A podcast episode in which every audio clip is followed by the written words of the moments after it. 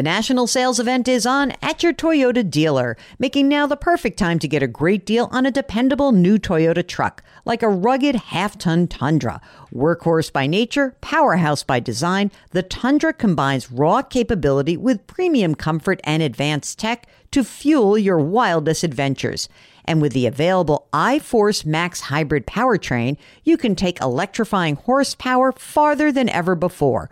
Or check out the fully redesigned Tacoma, delivering trail dominating power and captivating style. The new Tacoma was born to make your off roading dreams come true. And with new available tech, this legendary truck is getting even better. And when you buy a Toyota truck, you buy Toyota dependability, meaning your truck will hold its value long into the future. So visit your local Toyota dealer and check out amazing national sales event deals when you visit buyatoyota.com. Toyota, let's go places. When it comes to your finances, go for the credit card that's always there for you. With 24 7 US based live customer service from Discover, everyone has the option to talk to a real person anytime, day or night. Yep, that means no more waiting for quote normal business hours just to get a hold of someone. We're talking real service from real people whenever you need it. Get the customer service you deserve with Discover. Limitations apply. See terms at discover.com slash credit card. Welcome to the Jill on Money Show. It's Tuesday, December 12th, and we are here trying to help you make better financial decisions. Not the best. Better's fine. I could do with better. Better is better. And sometimes that just means that you have to focus on the issue at hand. Sometimes that might mean that the year end, that, that ticking time bomb of the calendar gives you a little oomph. Uh, I remember we interviewed Dan Pink when he wrote that book, When, and he did say that like the the year end and the idea around resolutions and all that, it may seem kind of dopey, but it kind of works also. Anything that gets you to move, to act. And that's part of what Mark and I love to do is to help you take some action that can improve your financial life. So if you need some assistance, you need a little nudge, you need a pat on the back, you need a boost up, just give us a holler. Go to JillOnMoney.com, click the contact us button, and let us know if you would be willing to come on the air. And of course, when you are on that website, you must, must sign up for the free weekly newsletter. I bet by the time this airs, Mark, that we have reached our milestone. I know we're close right now as we record. I'm sure we're within striking distance. So remember that what is on the table here if we get to my milestone, which I'm not saying because I don't want you guys to think I'm moving the goalpost, but it is a number that I had put down for Mark as a goal a long time ago about what I wanted our newsletter subscription to be. But I don't want it to stop there, obviously. If we reach that before the calendar year end, Mark is going to get an extra $1,000 bonus.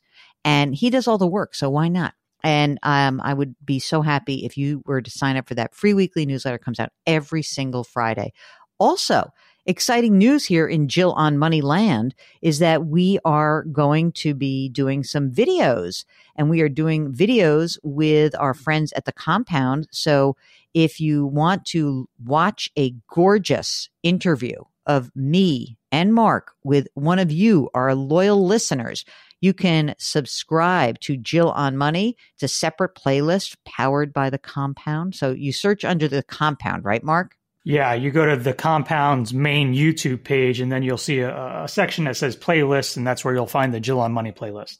So check it out and subscribe to it and tell us what you think. And if you want to join us for video. It is fun. It, it's a little bit different, right, Mark? It's like feels a little bit different. First of all, I love being back in the studio, but it is different really looking at somebody and talking to them. It's, it, you know, I sometimes think it's distracting, but then I also can see someone's face and really decide whether or not they're going to listen to us. I enjoyed it. It was uh, it was a completely different experience for me because usually, you know, I'm like behind the board and answering phones and making sure we're hitting all the breaks and this, that, and the other thing. This time I kind of just got to sit there and chat with you. It's kind of fun. You are a real co-host in that. So um, it's Jill and Mark. And Mark, don't forget you got to put your bio up for the website among the other million things you're doing. So we got to make sure we get that done. Okay, let's do some emails today because if you're shy, and you don't want to do video and you don't want to be doing audio, then we will answer your emails from time to time and we get tons and tons of them. We so appreciate it. Just go to jillonmoney.com, click the contact us button. And this is from Joel, who writes about his elder care. And he said, I am a 42 year old single dad. I don't want to rely on my daughter as my elder care option. How do I financially plan for my own elder care so I know I'm taken care of and I don't disrupt my daughter's livelihood? At this time, I don't know if I would want in home care or retirement home. I'd like to plan for both. You know, first of all, you're a little young to be thinking about this 42 years old and this is the reason you have children so they take care of you. That's my understanding as someone who has no children. I look I, i'm joking but it's it's good to think about it but a lot of this does depend on how much money you have and how much you're going to accumulate and what the sources of income will be during your retirement. You know the easiest answer to this is simply that we would encourage you to start looking at long term care options. But, you know, as a single person, um, you know, I don't know if you're going to want to spend the money doing that rather than saving for retirement. So I will encourage you to check out some long term care options, but really get back in touch with us. I'd love to know a little bit more about you, Joel, so that we can help you make better choices. I do think it's a bit premature to be thinking about this. Okay. Okay. Next, let's take a note. This is from Luna. Subject Jill's conservative outlook on the 4% Trinity study. Okay. Can Jill explain more fully why she is even more conservative than the 4% rule for withdrawals, which came out of a detailed study saying it is, in fact, a safe percentage based on market history? I understand that you need a cash bucket in case the market is down some years. I don't understand why Jill thinks this is too risky. No one needs to die wealthy. I use NewRetirement to project my withdrawals in retirement, which is the best way to actually budget cash flow. I'd love to hear why the rule of thumb is consistently viewed with skepticism by Jill.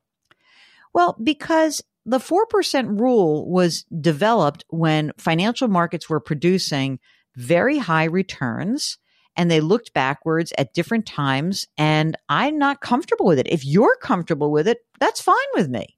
That's great. But in my experience in the real world of watching people and how they manage their financial lives, when the market is down, they usually don't have enough cash and they do freak out and they do bail out. And essentially, I, I am not convinced that the 4% number is actually the right number for every single person. You want to use it as a guideline? Go crazy. But I think that in the real evidence on the ground, when I talk to actual financial planners, is 4% is too much. I don't know. It, a lot of people say that, you know, the 4% rule, it's, it's great if you do this and that. But, you know, I just, I'm telling you that on the ground, when you look at this, so many people that I know who manage money for a living, manage people who are actually, you know, have real on the ground experience, right? That this is actually a problem that the 4% rule is one where people will live and they say oh of course and i understand that when on a year when the markets are down i'm going to have to spend some of my money but they they get freaked out. Now okay well let's let's be clear that you know i know that this is an entrenched piece of of research and i know that we are also in a period of time that's a little bit different but heck i will tell you this you say nobody needs to die wealthy. I would say nobody needs to be panicky at age 82 because the rule's not working as well as they thought. That's how I feel about it. I, I don't know. Again, I'm more conservative. You want to do it, you do it. Okay. Here we go. This is from Karen, who says, Hi, Jill and Mark. I want to say I so enjoy your podcast. I've learned so much from them. Thank you.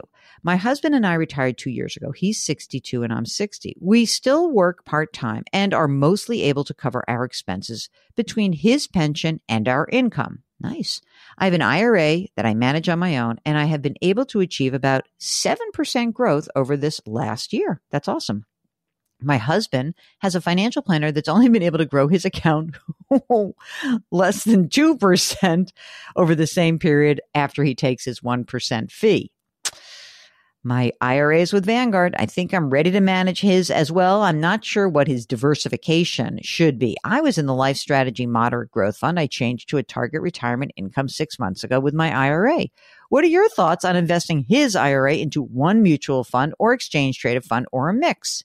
Thank you. I'll continue to listen and learn. Look, I think if you are feeling comfortable with this, that's great. But let's be sure that your husband did not give the financial advisor a different mantra as to how he should be managing the money rather than the way you're managing it. In other words, are we sure that your husband said, you know, oh, I want this to be a conservative growth or I want this to be a 50 50, a balance? I mean, if your husband said, I want this to be very, very, very low risk and the, the results are that he got low risk, but also low return, then that's different.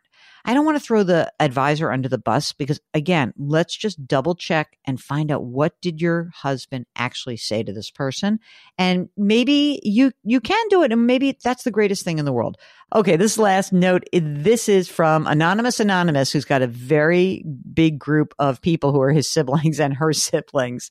Okay, Anonymous says, by the way, no one knows your situation. Uh, Anonymous lives uh, along the East Coast is 54 years old, wife is 55.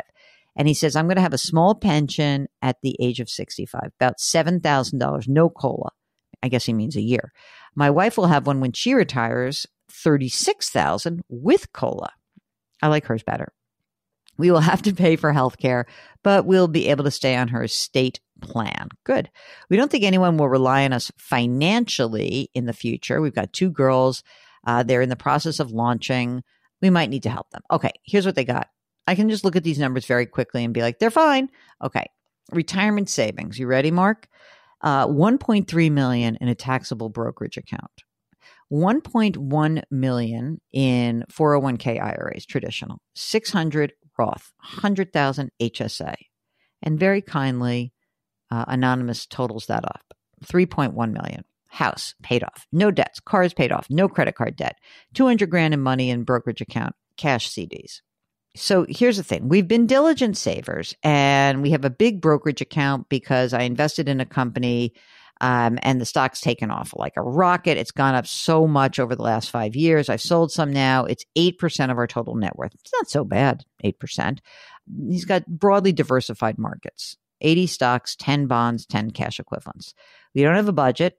I don't think you need it. I uh, don't have a great idea of what we spend a year. We spend more than we used to. we still watch our expenses at the same time.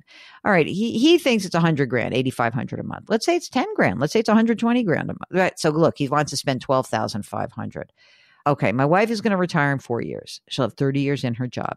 I'm burned out. I want to retire in less than a year. Wait a minute. He's only 54. Salaries are $73,000 each. How much do you feel we should put into our retirement accounts each year and in which type of account? Some years we've spent down our brokerage account to allow us to max out our 401ks and Roths. I know many couples with our net worth recommend to go all Roth, but aren't high earners. With our large brokerage account, somewhat low marginal rate, we're in the middle, 22% marginal bracket. Okay. You can do whatever you want. You're fine. And, you know, over the next 10 years, what I would do if you're both going to be, she's going to retire when? Let's just see when she's, he said, she's going to retire in four years. So why don't you get, why don't you stop doing, stop your whining? I'm totally kidding. You can stop. Why don't you pull some money out of your retirement account and live on that? And why don't you, in your first year that you're retired, figure out really what your spend is going to be? Because I don't think you're going from eight, I, I mean, you're really going to spend 50 grand a year to travel I don't know. That seems like a lot to me. I think you should run the numbers at 10 grand a month from right now. And I think you're going to be fine. You have a lot of money, but I do think you should try to get some of that money out of that pre tax account over the next 10 years because that's going to be a really smart way for you to start to limit your liability in the future. Mark, do you feel comfortable with 3.1 man? Very envious. Are you? No, not really. I don't care. I know. You're never envious. Come on now. I never, ever, ever get caught up. I, I know some people obsess o- over what other people have. I never do that. I know. I think that's why we can do this job and like d- do this podcast because we don't. You know, you have to have like be almost like agnostic around wealth. You know, I don't judge it for the better or for the worse. And by the way, for all of you people who think you're so smart, like I know half of us all got where we were from a lot of luck. Yes, there was a lot of hard work, but there's also a lot of luck. So, uh, you know, I was lucky. I was born into a family where my parents had a few bucks uh, not bl- you know billionaires sadly because you know that would have been better but um you know i had an advantage and there are people who are, have advantages of like hey you know what? Like i have friends of mine from college i graduated in 1987 you know what their first job like i have a friend her first job was like you know we're going to drive a van out to california and then a whole bunch of people got a job at oracle at this little tiny company you know and they grew and so some of this is truly around fortune and you know, with the stars aligning. I think it's really good for us to to get to a place where like we have to have a balance. Yes, you could have a terrible diagnosis tomorrow, but you can also live till you're 95. And so there has to be some balance in the way we approach these conversations, right?